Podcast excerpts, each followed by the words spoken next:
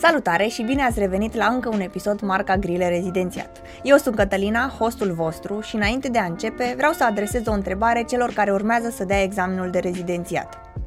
Știați că din cei care au luat peste 850 de puncte la rezi în 2021, 63% dintre aceștia au început să învețe cu cel puțin 8 luni înainte? Sau că 57% din aceștia au trecut prin materie de cel puțin 4 ori? Toate aceste date sunt compilate din studiul pe care l-am făcut anul trecut și la care au participat peste 1000 de candidați. Dacă vreți să vedeți rezultatele brute și sfaturi needitate despre rezi sau licență, vă las linkul în descriere. Dar să revenim.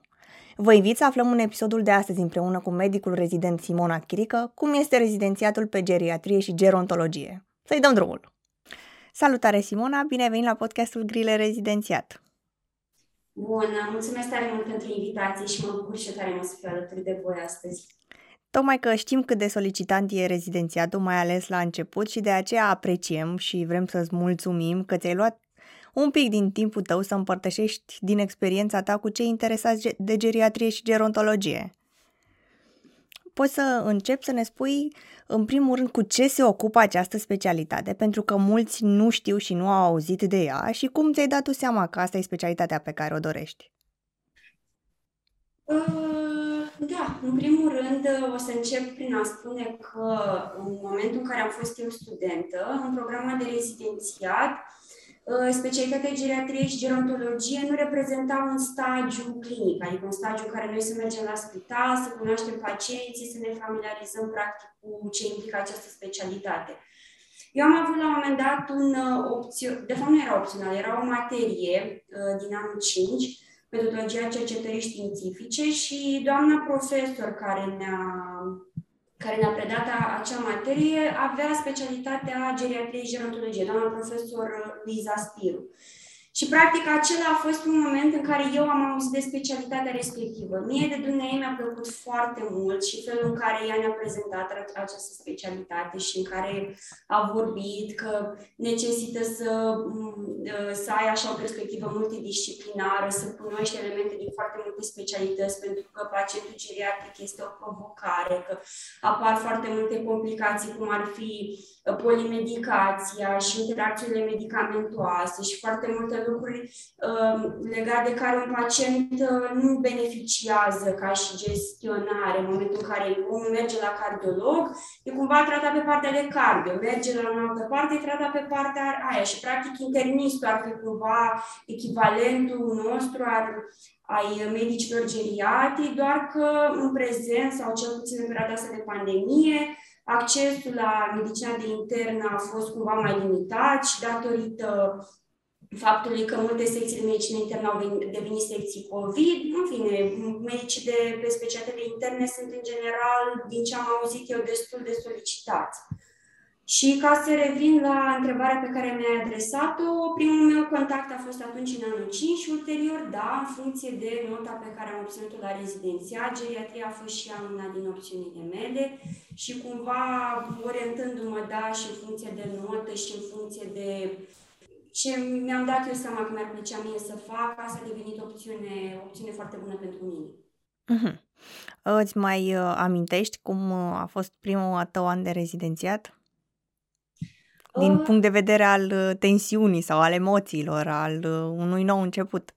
Uh, da, și în mod surprinzător, uh, chiar și în anul 2, în momentul în care am schimbat stagiul, să zic că au fost aceleași emoții datorate schimbării. Adică orice schimbare, eu sunt convinsă că ne aduce un anumit procent de teamă de necunoscut și atunci na, se activează practic această frică și atunci este, sunt, apar emoțiile aferente, să zic așa. Ă, da, cu atât mai mult cred că în anul întâi, atunci când nici nu mă simțeam neapărat stăpână pe mine, nu eram neapărat, ă, să zic, totuși ca diferență față de anul 2 în care simțeam că am oare, oarecare experiență de interacțiune cu pacientul, de contact cu, cu spital.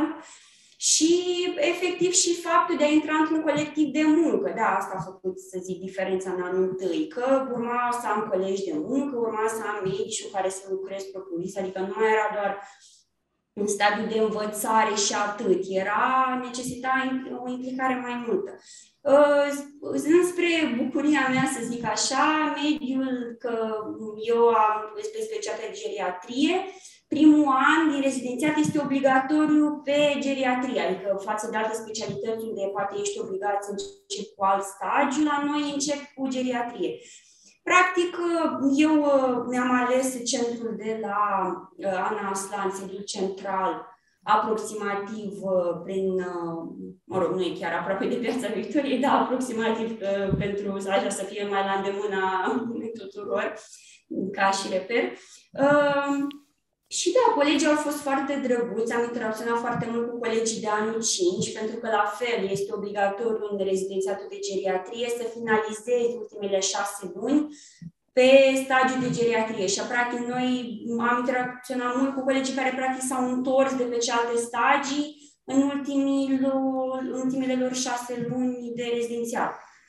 Și asta, adică au fost foarte drăguți, am avut colegi mari, adică asta a fost un mare beneficiu. Știu că sunt colegi care merg pe alte stagii și cumva se nimerește să mai aibă colegi mai mari și asta, da, pot să-mi imaginez cât de dificil poate să fie. Da, da, mediul a fost foarte drăguț și m-am simțit foarte bine.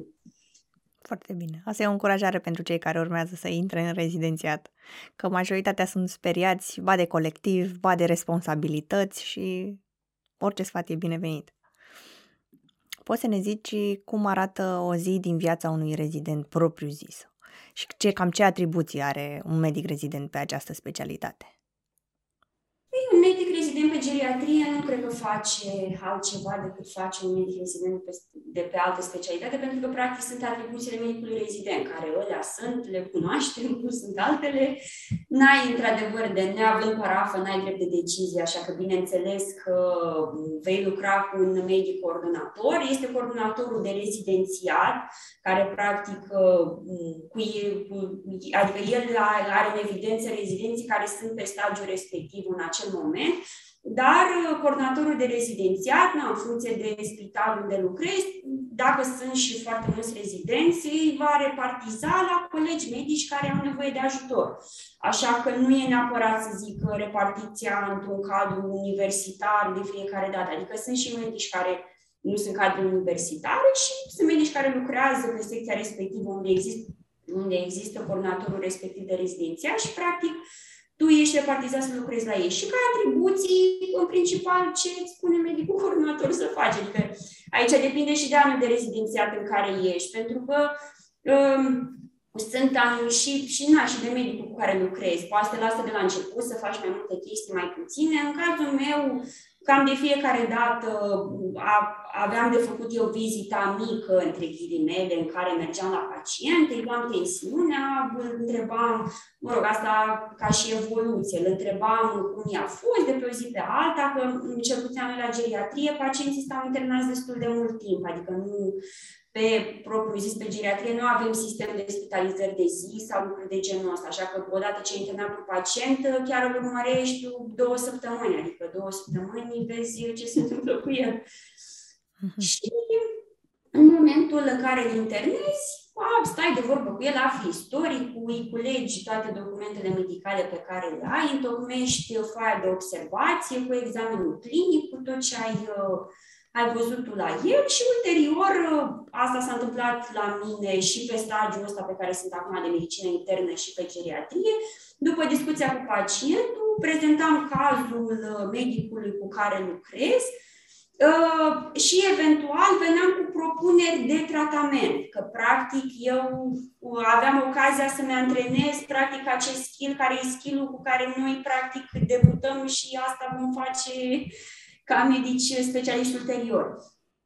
Cu propuneri de tratament, cu explicații de ce dau aia, de ce nu dau aia, ne uităm și pe analize, vedem, adică o interacțiune foarte benefică din punctul meu de vedere. Chiar cu chestia asta rămâne, adică eu până să până să am acest contact în care să am logica asta, cu uite, urmăresc asta pe analize, dau tratamentul sau dau tratamentul ăsta, eu nu am reușit să rețin foarte multe patologii la nivelul de detaliu la care de-abia acum am reușit să o fac, pentru că pentru mine are sens mult mai mult acum când văd o evoluție, când văd ce se întâmplă dacă fac asta și dacă nu fac asta. Așa că cam asta a fost pentru mine până, până acum, ca și medic rezident ce am avut de făcut. Ai menționat la un moment dat despre coordonatorul de rezident, de rezidențiat și vreau să te întreb dacă îndrumătorii aceștia pe care îi aveți acolo chiar se ocupă de voi, dacă există un proces didactic sau te lasă așa la voia ta. Uh, păi uh, o să mă exprim uh, separat pentru că mm, am perspectiva stagiului de bază de pe geriatrie din primul an și acum de pe cele două luni de când sunt pe stagiul de interne. La, pe stagiul de geriatrie am fost rezidenta direct a coordonatorului de, a coordonatorului de rezidență, a domnului profesor, pentru că nu erau cumva foarte mulți medici. Mulți dintre ei erau și detașați. A fost și perioada asta acum de pandemie, care nu e chiar un reper foarte bun, din păcate, pentru viitorii colegi, pentru că multe lucruri care s-au întâmplat la noi așa, în condiții restrânse, cu pacienți puțini, cu foarte mulți medici detașați, nu sunt neapărat un baseline, să zic, legat de cum va fi pentru ei uh, anul următor sau când condițiile nu vor mai fi așa. Eu spun de cum a fost la mine acum. Noi am uh, funcționat cu capacitate redusă. Am avut, într-adevăr, destul de puțin pacienți, pentru că era restricția cu maxim un mm-hmm. salon și toate chestiile astea de distanțare fizică. Chiar asta am învățat de un profesor că distanțare socială nu e chiar un termen foarte corect. Că social, na, distanțarea fizică face diferența cu masca și așa socială. Eu sunt cu tine aici acum. Dacă suntem în fizic, nu suntem în una alta. Da, și uh, am, practic, domnul profesor are foarte mulți pacienți, adică chiar și în perioada de restricții și tot ce se poate, el are suficient de mulți rezi- ăsta, pacienți, are suficient de mulți pacienți încât să uh, putem să fim mai mulți rezidenți, fără, adică uh, și totuși să avem fiecare 1, 2, 3 pacienți, adică foarte ok.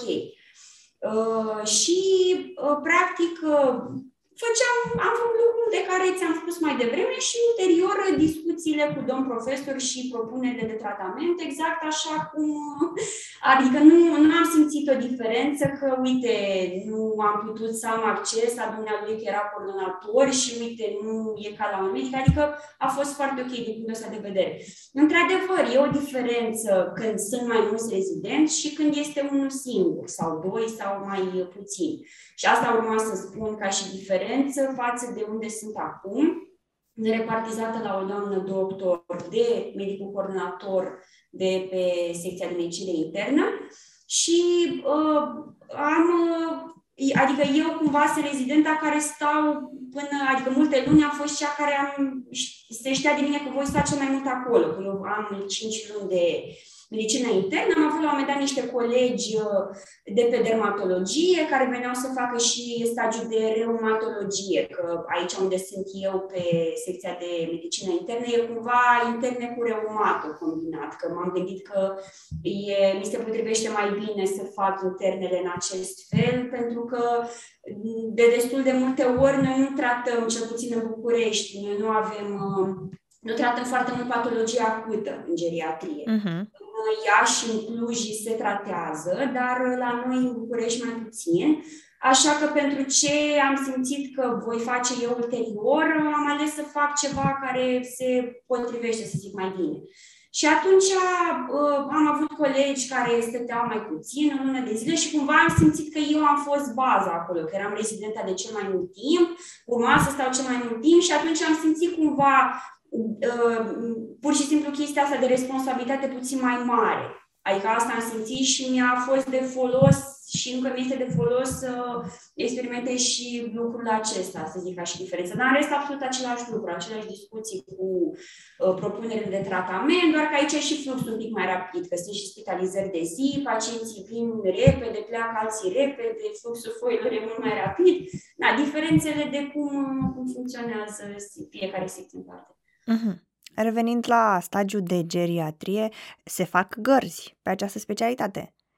Pe stagiul de bază, uh, nu știu să zic în, uh, sau nu mai știu, poate am știut la un moment dat cum este în Cluj și în Iași, unde mai sunt uh, centre de geriatrie. În București nu se fac, pentru că niciunul din coordonatorii de rezidențiat din București nu fac ei înșiși gărzi și, practic, din câte știu, nu medicul geriatru, adică dacă este un spital și are cameră de gardă, stau medicii, sau de fapt nu, hai să nu zic prostii, noi care rezidenți pe geriatrie nu facem gări, nu știu dacă sunt medici poate care mai fac, uh, de pe geriatrie propriu-zis pe, la spitalul respectiv, la camera de gardă, dar noi, coordonatorii noștri de rezidențiat, știu de la, că am vorbit cu colegi de la alte spitale, adică nu doar de la spitalul meu, că sunt trei centre de geriatrie în București, e institutul de la uh, unde sunt eu, este Spitalul Sfântul Luca, centrul de la Sfântul Luca și mai e, era înainte secția de la Otopeni din cadrul Spitalului Elias, care acum, mă rog, s-a desfințat și este mutată tot la Spitalul Sfântul Luca, așa că sunt doi coordonatori de rezidențiat la Spitalul Sfântul Luca și unul la unde sunt eu. Și rezidenții de la toți moratorii nu fac uh-huh. Pe stadiul de geriatrie. Când mergi pe alt stagiu, interne cardio, vei face Clar, o da. politici în spitalul respectiv. Înțeles. Dar uh, în ceea ce privește patologiile, care sunt cele mai frecvente patologii pe care le întâlniți? Uh, cele mai frecvente sunt, uh, în principal, uh, patologiile cele mai frecvente întâlnite la vârstnici. Hipertensiunea, nu prea sunt vârstnici să nu aibă hipertensiune, foarte mulți au și diabet, nu mai zic toate patologiile articulare, că toți dezvoltă artroze, artrite, rog, artroze poate care au dezvoltat inflamație și atunci sunt și despre partea inflamatorie puțin. Uh, practic și asta este o componentă, să facem diferența dintre artroză și artrită, ne uităm pe radiografii, vedem ce se întâmplă cu pacientul respectiv. Uh, și da, practic, mai avem medicația de pe partea de cardio, în care noi gestionăm și vedem ce se întâmplă cu pacientul respectiv, este bine echilibrat. Și altă componentă absolut particulară și foarte esențială este componenta prin care noi evaluăm tulburările neurocognitive. Noi avem de rutină niște chestionare pe care le facem la toți pacienții, MMSE, MOCA și, uh, și am uitat cum îi spune la cel pentru evaluarea stării de dispoziție. Uh, practic, uh, MMSE-ul și MOCA evaluează tulburarea neurocognitivă, adică dacă, practic, noi surprindem o, o Demență, practic, se consideră când este deja un stadiu mai avansat. Ai avem tulburare neurocognitivă ușoară, moderată, severă, care ar fi cumva echivalentă unei demențe. Și noi, practic, asta facem. Le facem aceste teste și vedem dacă surprindem o demență sau tulburare neurocognitivă la debut. Și testul acesta de evaluare a dispoziției este testul care evaluează, practic, depresia și Așa cum poate mulți dintre noi știm, foarte mulți uh, pacienți în vârstă uh, suferă de singurătate, drept pentru care depresia este frecvent întâlnită și depresia le agravează multe patologii pe care le au, agravează foarte mult uh, și tulburarea neurocognitivă. Este un factor care, practic, contribuie la instalarea demenței. Nu e doar asta. Chiar recent am, am desfășurat un studiu în, uh, unde sunt eu acum pe secția de medicină internă, practic am aplicat aceste chestionare și la pacienți care nu ar fi propriu-zis încadrați ca pacienți geriatrici, adică la pacienți și de 40 de ani, deși oricum delimitarea asta nu este foarte exactă, pentru că pe parte vorbim de vârsta cronologică, în care pacientul geriatric e definit ca pacientul cu vârsta de peste 65 de ani, dar uh, ținând cont că avem persoane care au tot felul de factori de risc în viața lor care predispun apariția unei tulburări neurocognitive precoce, o îmbătrânire practic precoce, nu doar a partea a părții de a componentei neurologice, cât uh, în sistemul lor, adică organismul lor este îmbătrânit de afecțiunile pe care ei le au, multe din ele poate netratate corespunzător și practic apare îmbătrânirea asta precoce și o persoană la 50 de ani poate să fie la fel de bolnavă ca cineva la 70 și atunci să fie un pacient geriatric chiar și după vârsta de 40 de ani. Geriatria nu se ocupă numai de partea asta, este și componenta de gerontologie, care noi practic discutăm cu pacientul și încercăm să facem prevenție a îmbătrânirii precoce. Adică aici, practic, vine cu atât mai mult zona în care pacientul, dacă e interesat de felul în care mănâncă, de ce face în viața lui, de ce, ce boli are, care sunt tratate, care sunt controlate sau nu, poate să noi le evaluăm, practic, din cap până în picioare, cu tot ce mănâncă, cu tot ce face, cu tot ce... Cu atât mai mult aplicăm și testele astea cognitive să vedem în ce stadiu este și, practic, noi îl putem și gestiona, adică putem face partea asta de prevenție, să zic. Avem o discuție, avem o consiliere și, practic, îl urmărim și vedem să-i fie cât mai bine, să mă trăiască cât mai frumos. Da, și cam, cam asta e ce m-am bătut puțin. Sper că am răspuns la întrebare la un moment dat. Da, exact. Ai răspuns chiar mai mult decât trebuia, fix de ceea ce căutăm, ca oamenii să știe exact la ce să se aștepte. Că tot ai vorbit atât de mult despre pacienți, uh, sunt curioasă dacă ai un caz interesant despre care ai putea să ne povestești. Da. Uh, păi, ce mi-ar plăcea de fapt să povestesc și mi se pare mult mai util pentru această sesiune, nu este vorba de un caz, ci pur și simplu de o multitudine de cazuri și o să intru un pic să detaliez ce am început să mai devreme ca să fie și subiectul încheiat și să fie uh, de folos cât mai mult. Legat de studiul ăsta pe care l-am desfășurat mm-hmm. eu aici și care este studiul cu care eu m-am înregistrat și am fost acceptată. Chiar astăzi am, am urmărit și am fost, am fost admis testul la, la Congresul de Medicină Internă uh, din acest an. Și uh, este un studiu în care eu am aplicat, am apucat să spun asta, testele acestea cognitive și testul acesta de depresie pacienților din internați pe secția de medicină internă și undeva după vârsta de 40 de ani. Acum, ce rezultate pot să zic eu fascinante. Bine, ele sunt cunoscute, arhi-cunoscute și mai sunt studii făcute de genul ăsta la nivel internațional pe partea de geriatrie, adică pentru noi nu sunt lucruri noi, să zic. Dar uh, foarte mulți medici din foarte multe specialități dacă n-au interacționat foarte mult cu specialitatea noastră, cu specialitatea geriatriei sau mai, cu atât mai mult că e și chestia asta că geriatria, dacă n-a existat ca stagiu obligatoriu de făcut la facultate, inclusiv până la generația mea, sunt colegi care nu știu cu ce se ocupă. Adică dacă nu, nu știu, nu au făcut această materie de care v-am zis-o, care aleator, într-o materie cu totul despre altceva, despre cum redactezi licența și partea asta, să fie un medic care să și povestească puțin despre partea asta. Acum am înțeles că s-a rezolvat problema, adică după generația mea, uh, colegii care au uh, intrat la medicină fac, adică a fost introdusă ca materie obligatoriu de stagiu și stagiu de geriatrie. Pentru că a fost situația asta foarte mulți ani, sunt medici, medici care nu știu cu ce ne ocupăm noi, nu știu nimic despre această specialitate. În, adică și din generația mea, că deja pot să zic și generația mea, și medici mai în vârstă. Și, practic, ei poate nu sunt familiarizați cu toate conceptele și toate noțiunile astea și atunci am gândit cu atât mai mult, hai să merg la un congres de medicină internă, să vorbesc și despre ceva ce facem noi, ca cu ocazia asta să afle mai, multă, mai mulți medici exact. mai de folos pentru pacient.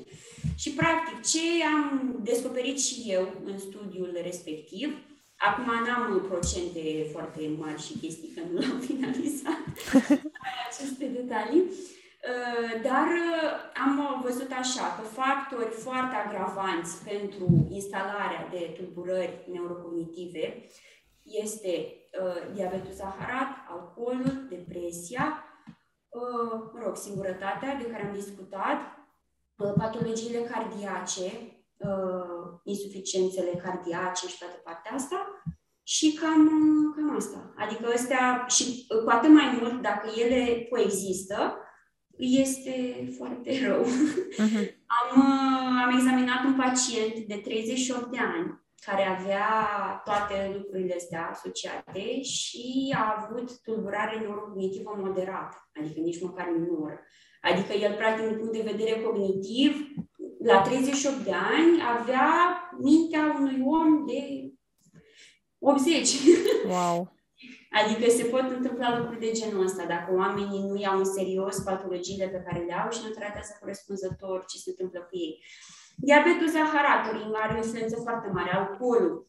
Am observat de asemenea în loturile mele de pacienți foarte frecvent, să zic așa, ca și, bine, urât să, urât să spun ca personaj, ca și fenotip, nu mai știu care e termenul exact, pacientul bărbat de 50-60 de ani, cu consum cronic de etanol, că sunt foarte mulți, cel puțin la noi în țară, bărbați care se încadrează la categoria asta, dar 50 și un pic de ani tot așa, toți cu tulburare cognitivă minoră. Adică nu că unul mai, am mai scăpat, niciunul din studiul meu.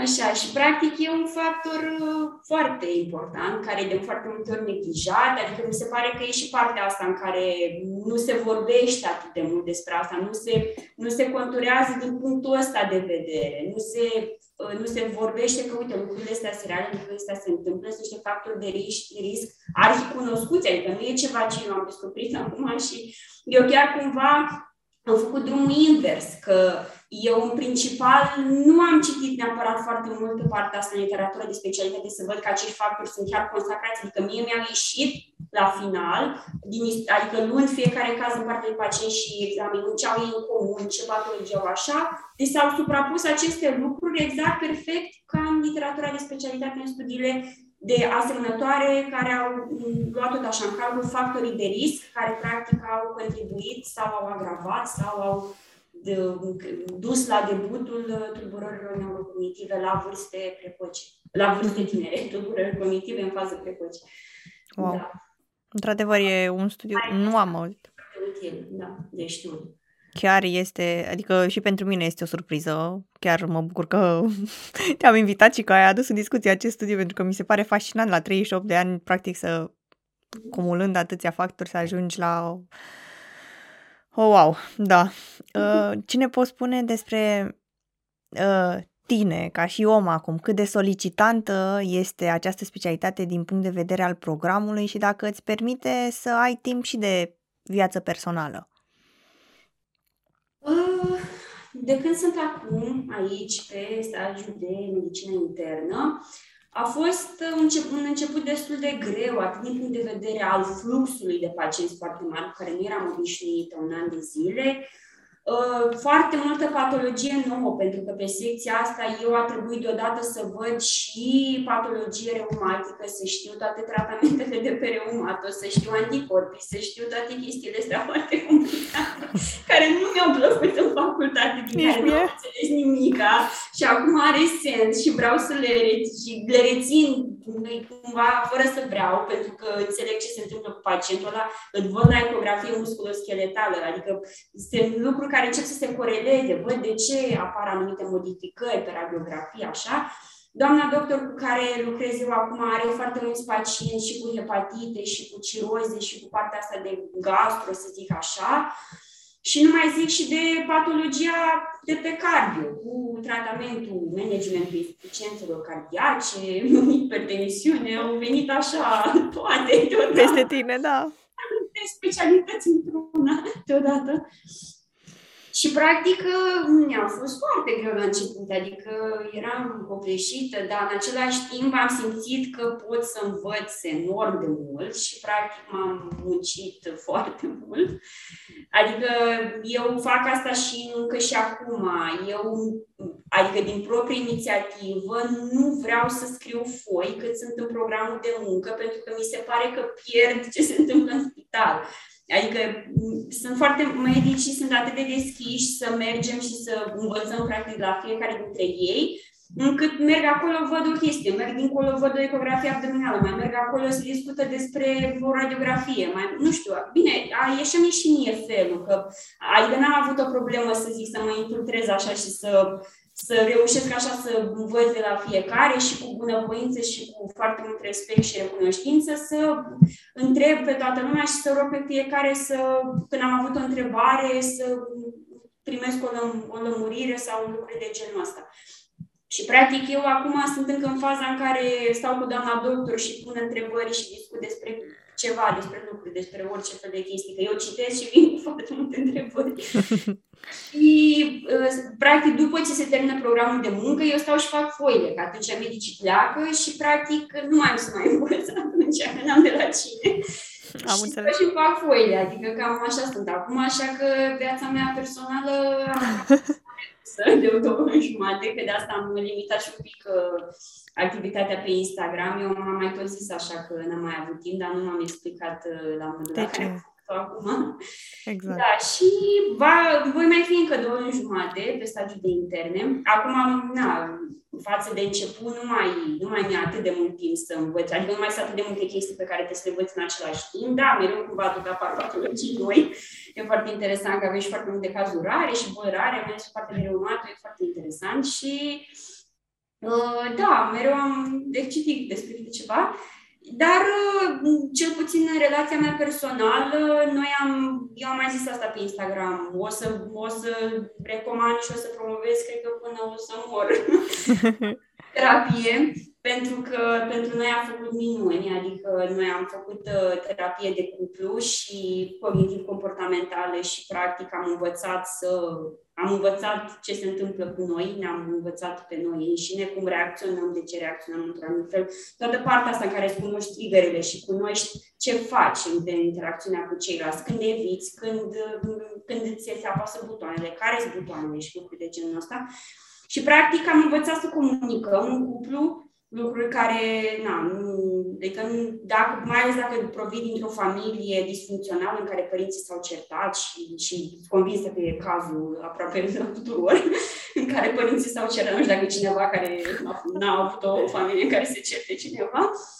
Și, practic, nu știu, nu, nu s-a pus așa accent pe ce înseamnă de fapt o comunicare în cuplu și cum trebuie să-ți exprimi nevoile și cum trebuie să ajungi la anumite compromisuri și că nu e de fapt greșit să faci compromisuri, așa cum spune multă lume.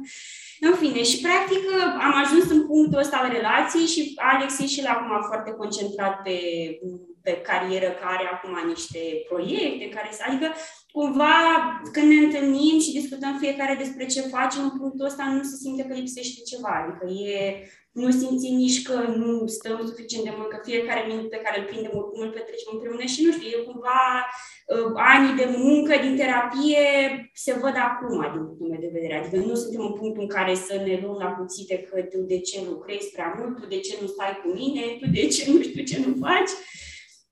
Și da, am ales conștient să mă ocup de singura mea, să zic, lucru care mă necăjește un pic cam tare, e că am, n-am mai fost la sală. Mergeam în fiecare zi aproape. N-am mai avut timp să merg și la sală. Mi-am propus acum, am zis că dacă tot nu mai ia atât de mult timp toată partea asta de citit, fiecare zi în care reușesc totuși să să plec mai devreme de la muncă, să merg la sală, măcar atunci. Nu, nu mai îmi propun, că de două ori, de trei ori cât o fi și odată dacă merge bine. Apropo da. și de totul sau nimic, că m-am confruntat și eu cu chestia asta.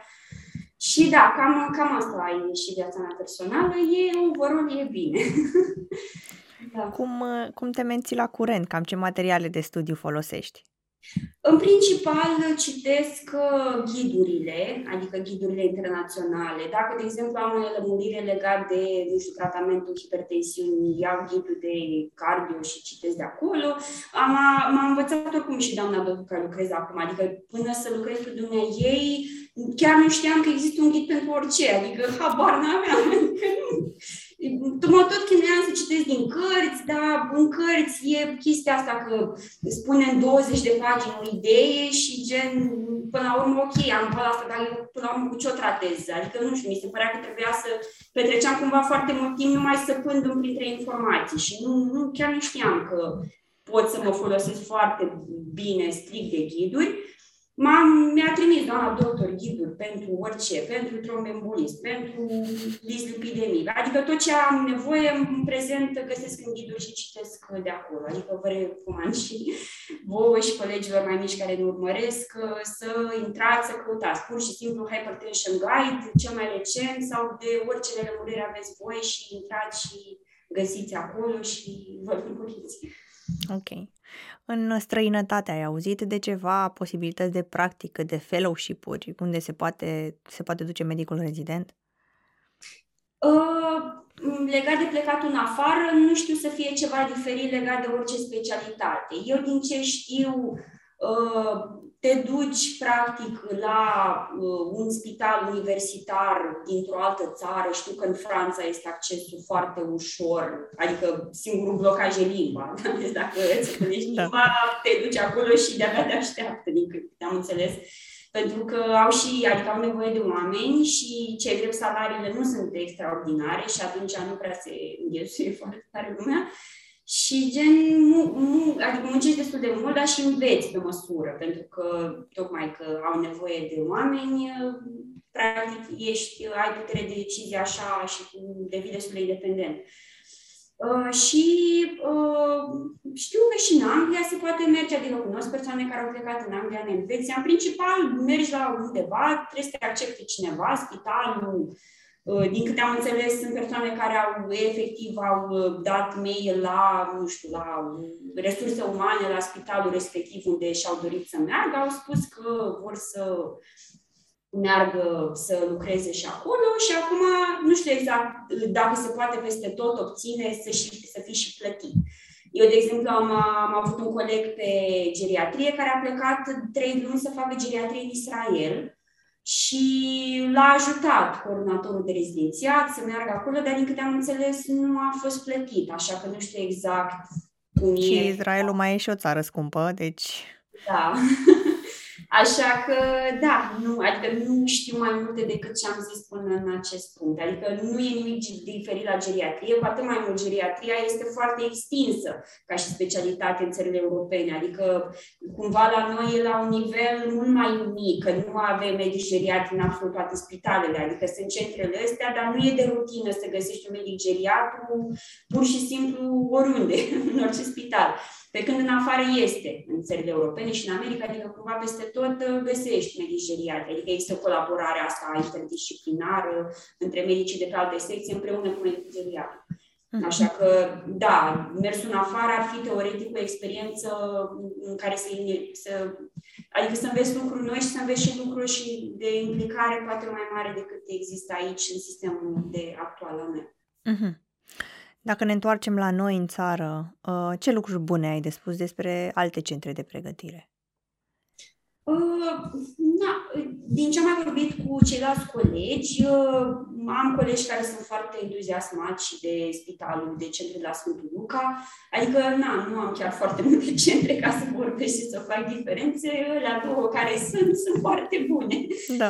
Dar uh, chiar nu știu uh, cum este la, la Iași, la Cluj, nu știu, am, nu știu deloc, adică nu am niciun coleg cu care să fi vorbit, care să fie acum în prezent acolo și să știu, sau să fi fost și să știu cum, cum este. Uh-huh. Ce atestate își poate lua medicul rezident? Ce poate să facă în timpul rezidențiatului ca să se dezvolte? Păi, în timpul rezidențiatului, uh, na, poți să faci uh, foarte multe cursuri, dacă vrei, nu știu, să înveți despre nutriție, că asta fac și eu acum. Am scris la un curs de nutriție, mi se pare foarte important să uh, gestionezi uh, și din punct de vedere, și, adică să să poți să discuți cu omul inclusiv de la, uite, tu pățești niște lucruri pentru că și mănânci, că multe lucruri, na, foarte multe afecțiuni se dezvoltă, diabetul, zaharat, hipertensiunea, dislipidemiile, pleacă multe din ele, în afară de cele familiale, pleacă și din alimentație și din ce facem noi acasă. Și mi se pare, aici, mă rog, pe partea de nutriție sunt mai multe lucruri de spus, că, de exemplu, la, paci, patologi, la pacienții geriatrici, Uh, foarte mulți dintre ei au impresia că e ceva greșit să mănânce carne, toți au impresia că fac gută, mă rog, sunt așa cumva la noi în țară și niște chestii de astea de oameni au niște fixuri și trebuie întâi să umbli, să le scoți asta din cap, că nu, nu fac gută dacă mănâncă carne, gută apare dacă ai o insuficiență renală, adică apare în multe contexte, și nu, oricum nu toată carnea duce la gâtă, sunt organele care conțin cantitate mai mare de aciduri, care în primul rând alea le reducem, dar chiar și când avem un uh, atac de gâtă sau ceva, pe alea le scoatem de fapt în acel moment, până se duce episodul și tratăm episodul de gâtă. Da, și mă rog, mezelurile, da, ar trebui evitate, dar asta ar trebui să o facem cu toții, adică nu e ceva care neapărat facilitează guta sau, na, sunt niște chestii care trebuie discutat cu omul legat de ce știe el din popor și care e de fapt informația reală.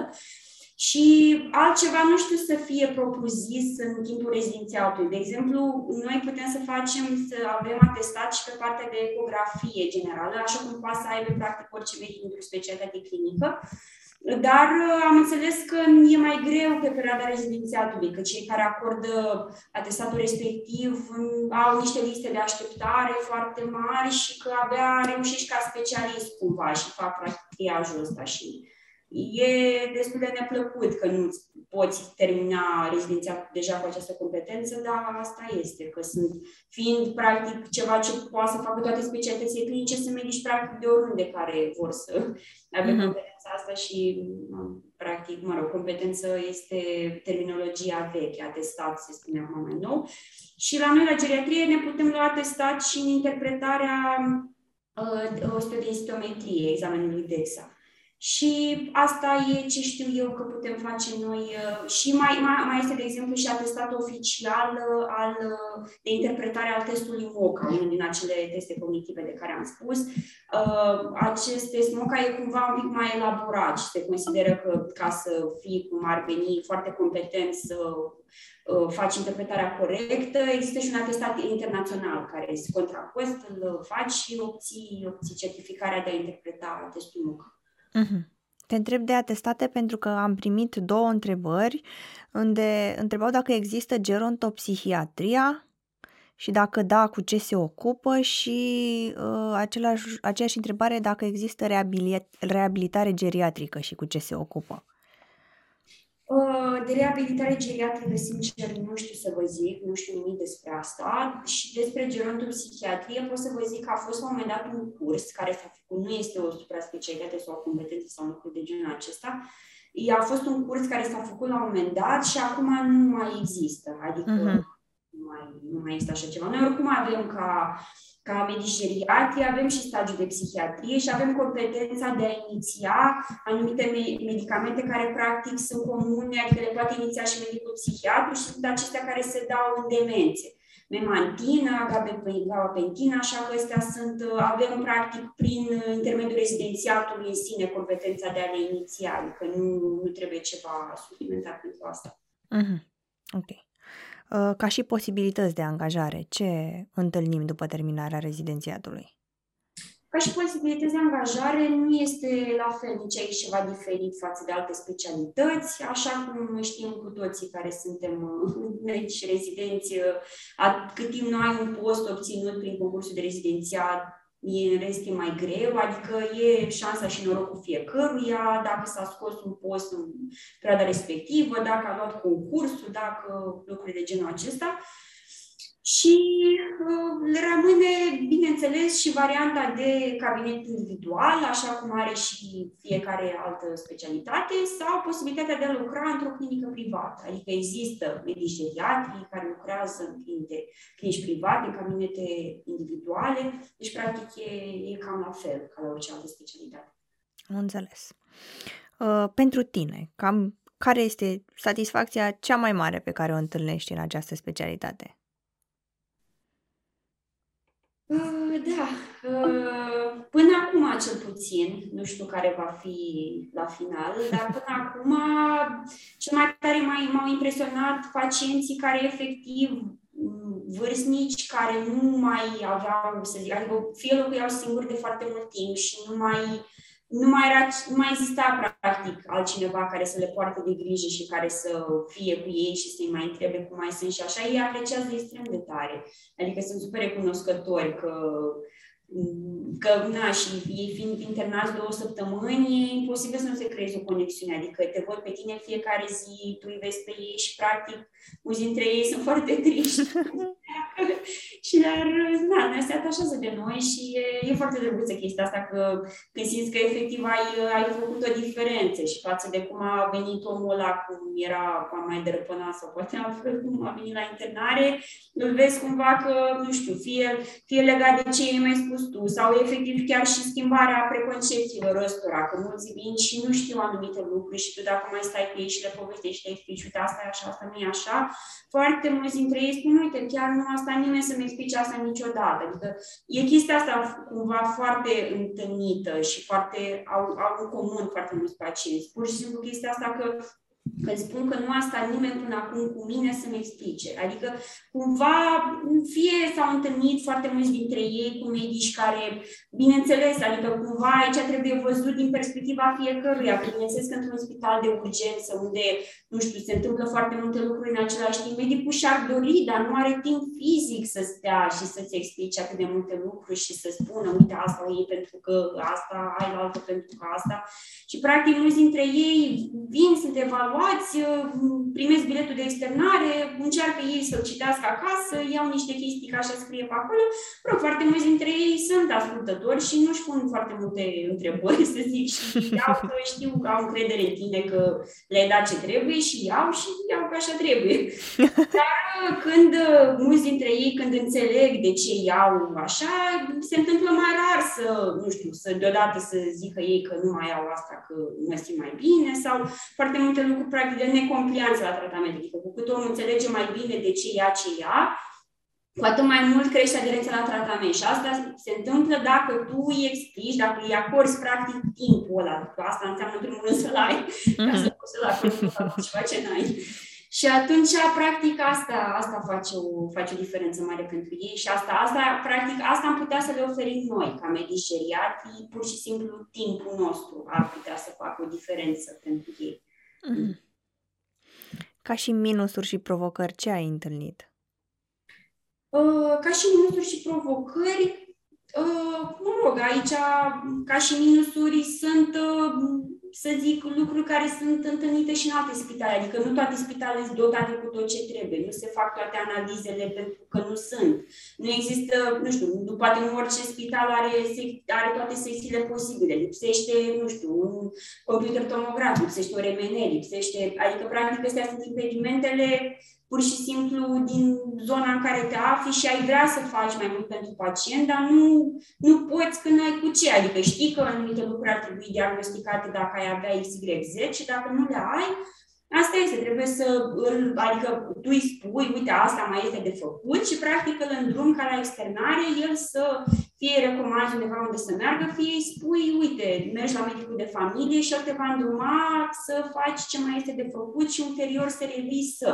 Adică asta ar fi, să zic, minusul care nu e doar la noi, e la, cred că la orice specialitate. Că, practic, deja nu știu dacă mai ar fi neapărat un minus, că Bine, atunci, acolo unde e mai rău, bineînțeles, decât în altă parte, normal că ești, mă, măcar dacă era ca acolo. Dar uh, nu cred că există oricum niciun centru care să le aibă absolut pe toate. Nu știu dacă există, ce, există și eu nu știu, aș vrea să Și eu. Da. Uh, și ca și plusuri, na, adică sunt lucrurile de care am zis mai devreme, care mi-aduc mie satisfacție, adică nu văd ce altceva ar fi un plus mai mare decât asta și pentru mine, na, e Super. Păi noi am mai avea o singură întrebare pentru tine și anume ce sfaturi ai avea tu pentru viitorii medici rezidenți, fie că vor să-și aleagă geriatrie, fie că sunt în prag să dea examenul de rezidențiat? Da. Uh, sfatul cel mai mare pe care pot să-l dau, și asta e valabil și pentru studenții principal, nu fiți uh, duri cu voi, nu fiți aspri cu voi, nu vă pedepsiți mai mult decât trebuie, pentru că mare parte din toate lucrurile care se întâmplă nu sunt din cauza voastră. Este sistemul din facultate care este bazat pe a se face delimitările astea între studenți și poate mai mult și la examen de rezidențiat. Efectiv, ca să se facă departajările respective, trebuie să se stabilească niște criterii pe baza cărora să se facă. Și atunci apar diferențe. Normal că colegii care Uh, au o memorie mult mai bună, nu vor depune atât de mult efort, dar asta nu înseamnă că altcineva care nu are o memorie la fel de bună nu va fi un medic uh, poate la fel de competent când el va învăța propoziții din practica lui medicală. Adică, cel puțin în cazul meu, Vreau să zic că eu de când lucrez mă simt, mă simt că am învățat, nu știu, de, de 10 ori mai multe lucruri decât am învățat toată facultatea, pe bune, deci mai mult decât în 6 ani de facultate. Pentru că învățam niște lucruri din care eu nu știam care e esențial. Trebuia să învăț tot pentru că asta mi se cerea. Când înveți tot și nu-ți dai seama, nu ești orientat, nu spune cineva, păi uite, asta, o să, asta chiar o să te întâlnești mai des, asta mai puțin, asta așa. Și bineînțeles că și volumul, cu cât înveți mai multe lucruri, cu atât uiți mai multe lucruri, adică și asta e cumva proporțional așa. Și ce, ce îi sfătuiesc eu pe ei să încerce să acorde cât mai multă atenție la ce fac când merg pe stagii fizic, adică să acorde pur și simplu să vadă cum interacționează medicii cu pacientul, cum, cum li se pare lor că răspund pacienții la anumite lucruri, adică să-și facă așa un feedback personal și să observe, adică să fie observatori uh, și să practic să învețe din ce se întâmplă în spital, pentru că ălea lucrurile alea vor face diferența. Ce ai făcut la Semio va face foarte mari diferențe când vei fi rezident anul întâi și o să trebuiască să te trimite doctorul, te fă un examen clinic și tu acolo stai că făceam la Semio, stai că palpam burta, stai că ascultam inima, stai că nu știu ce făceam și practic lucrurile astea se regăsesc în uh, examen obiectiv, adică practic ce faci la semiologie este examen obiectiv care este un lucru care vei lucra în fiecare zi, adică nu e ceva de care stai că poate îl faci sau poate nu îl faci, ăla o să-l faci.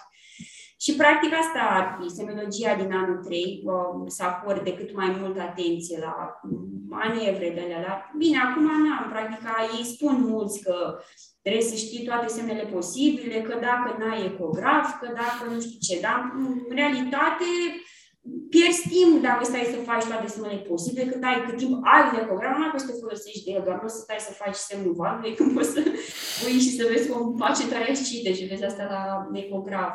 Adică da, poți să te orientezi în prima fază ca să faci o idee cam ce are, dar nu, nu o să... Cumva voi învățați așa, în mare, cât de cât măcar să fiți orientați și chestia asta, nu fiți duri cu voi și pur și simplu aveți încredere că va fi mai bine, adică cu siguranță va fi mult mai bine. Când o să, când o să vedeți practic rodul muncii voastre, care o să se vadă practic în anul de rezidențiat, atunci, practic, uitându-vă în urmă, o să vă dați seama despre ce a fost vorba, de fapt, până în punctul ăla nu o să vă dați seama de mai cărțile, mai cursurile și nu mai, e ca și cum nu vezi malul, nu vezi finalul și n-ai cum să-l vezi, că e, e, o, e foarte diferită experiența. Și aveți răbdare și aveți încredere, cum zic și toți colegii, că va fi mai bine și o să fie mai bine. Și cam, cam asta e esențialul să ce pot să le transmit colegilor.